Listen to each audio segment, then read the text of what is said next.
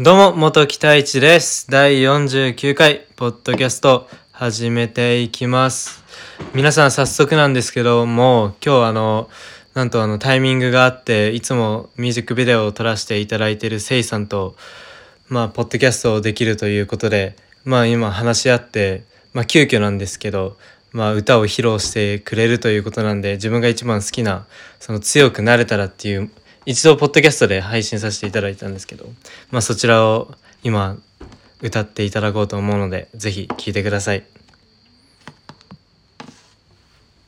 明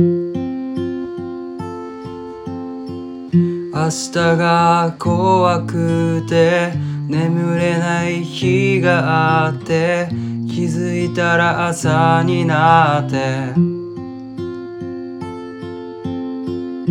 人の目を気にして言いたいことも言えずにまた日が暮れて強くなれたらもっと強くなれたら笑い飛ばせるのに笑い続けるのに。強くなれたら自分に強くなれたら。人なんてどうでもいい。そう思えるのに。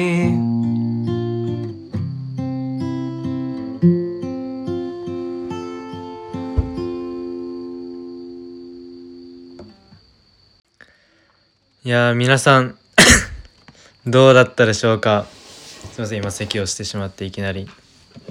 いや自分本当にこの歌を初めて聞いた時にすっごいなんかまあもちろんせいさんのその経歴を知っているのでなんかすごい伝わってくるものがあるなと思ったんですけどまあ少しあの自己紹介は皆さん多分自分のポッドキャストを聞いてくださっている方は、まあ、知ってるとは思うんですけども、まあ、いつも自分の YouTube にも載ってるんですけど、まあ、ミュージックビデオをまあ作っていて、まあ、このミュージックビデオもね今度作ろうかなとは思ってるんですけどまだ、まあ、制作には至ってないって感じなんですけどまあでもこの歌ってどういった経緯で、ま、作ろうと思ったの？といった経緯で。経緯っていうかどうやってどういう感情でこの歌を作ったのかなって。普段なんか歌詞をこういう歌詞を、まあ、自分でたあのせいさんは作ってるわけじゃん。うん。だから歌詞を作る時って何を考えてるのかな？特にこの歌とか。そう。あー。むいやななんかねあるんだよね。ななんていうの？なんかあるん？でしょきっと。見えみなんていうの？映像が見えるというか。あ映像が見えてそっから歌が出てく流それてくるってこと？それがストーリーなの。映像が先なんだ。そう映像にえー、面白い。言葉をつけてるだけ。言葉というか流れの。映像を思い浮かべるけどそれともなんかあのー急に映像が入ってきてあ今作ろうってなるの？これだみたいな。そうね。えー、面白いそうなんだ。だからサビ真が逆だねなんか映像を自分俺は映像を作ってる時音楽から入るわけじゃん、うん。でどういう、ん。そう音楽を作る時は映像が降ってくるのね、面白いな。えー、そうなんだ。そう。面白い。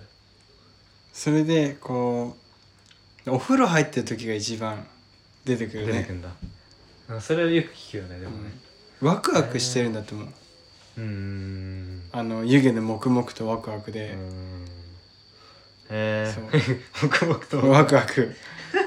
今ちょっと流そうとして流せなかった。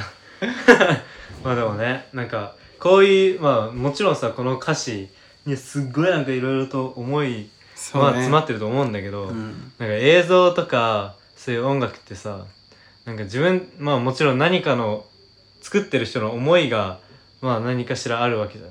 だけどなんかそれってさいろんな人にまあ俺は今なんかもともと趣味で映像を作ってたからなんかもともとは自己満で作ってたんだけどそれがこうやって仕事になっていくにつれて誰かに伝えたいっていうなんか社会貢献みたいなね、まあ、面が強くなってきたんだよね最近なんか。これを映像を見てくれて誰かの人生がかおまあ大きく言えばねうん。変わってくれたらなだったりなターニングポイントになってくればいいなとか。だけど、まあ、きっと誠意もはどういう気持ちなの今は。例えば仕事やってても頭の中音楽うん。のことでいっぱいだから音楽を仕事に変えられたらいいな。そううんそれはなんか誰かに伝えたいっていうので歌詞を作ってるのか。それともなんか自分がなんか経験したことをまあ一応歌詞に作って今一応インスタとかさうん。まあ活動してる一応っていうか活動してるしまあ俺も映像としてまあインスタとかも活動 YouTube もしてるしそういうのってみんなに見てほしいから。たみんなに見てほしいっていうか、そので別に曲を作るのはその作ろうっていうよりもなんていうの？何かモヤモヤするかものがあるから。うんうんうんうんなんて出て出てきそう。それを言葉に音楽にしたいってこと？そうそうそうでもそれは、うん。その人に伝えるためなのそれともなんかただストレス解消みたいななんかモヤモヤしてるものを、まあ、音楽にしてストレスっていうか言葉がたまたまる。うん。これなんかイイメージがさ湧いてるけどだあのはち切れちゃうじゃん。出さないと。うん。それで作るじゃん。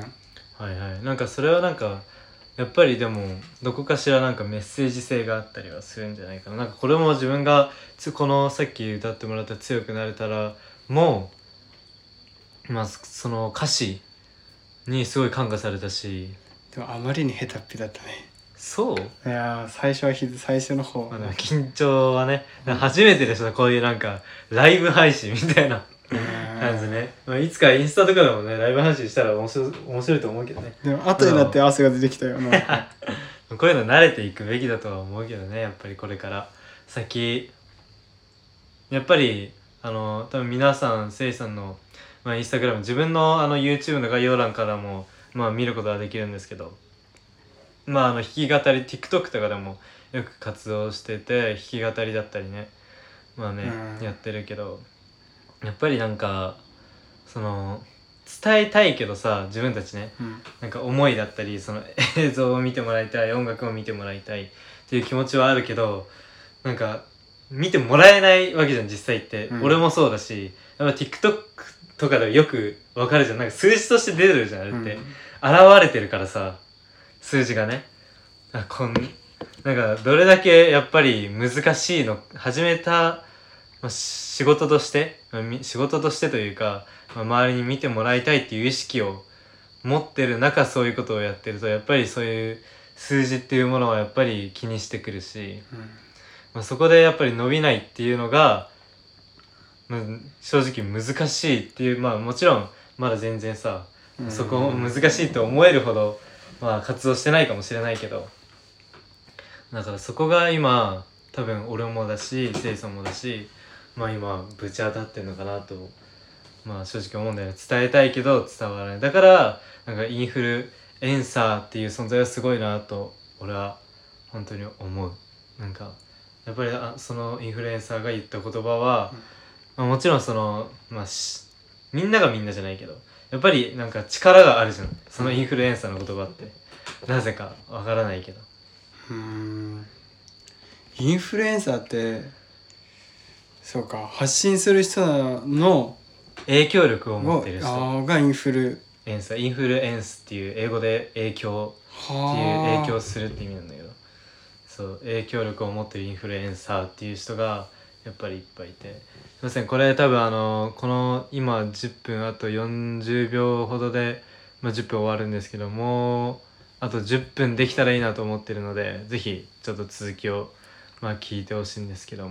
なので今ちょっと続き次に行きたいと思うのでぜひ皆さん聞いてください。よろしくお願いします。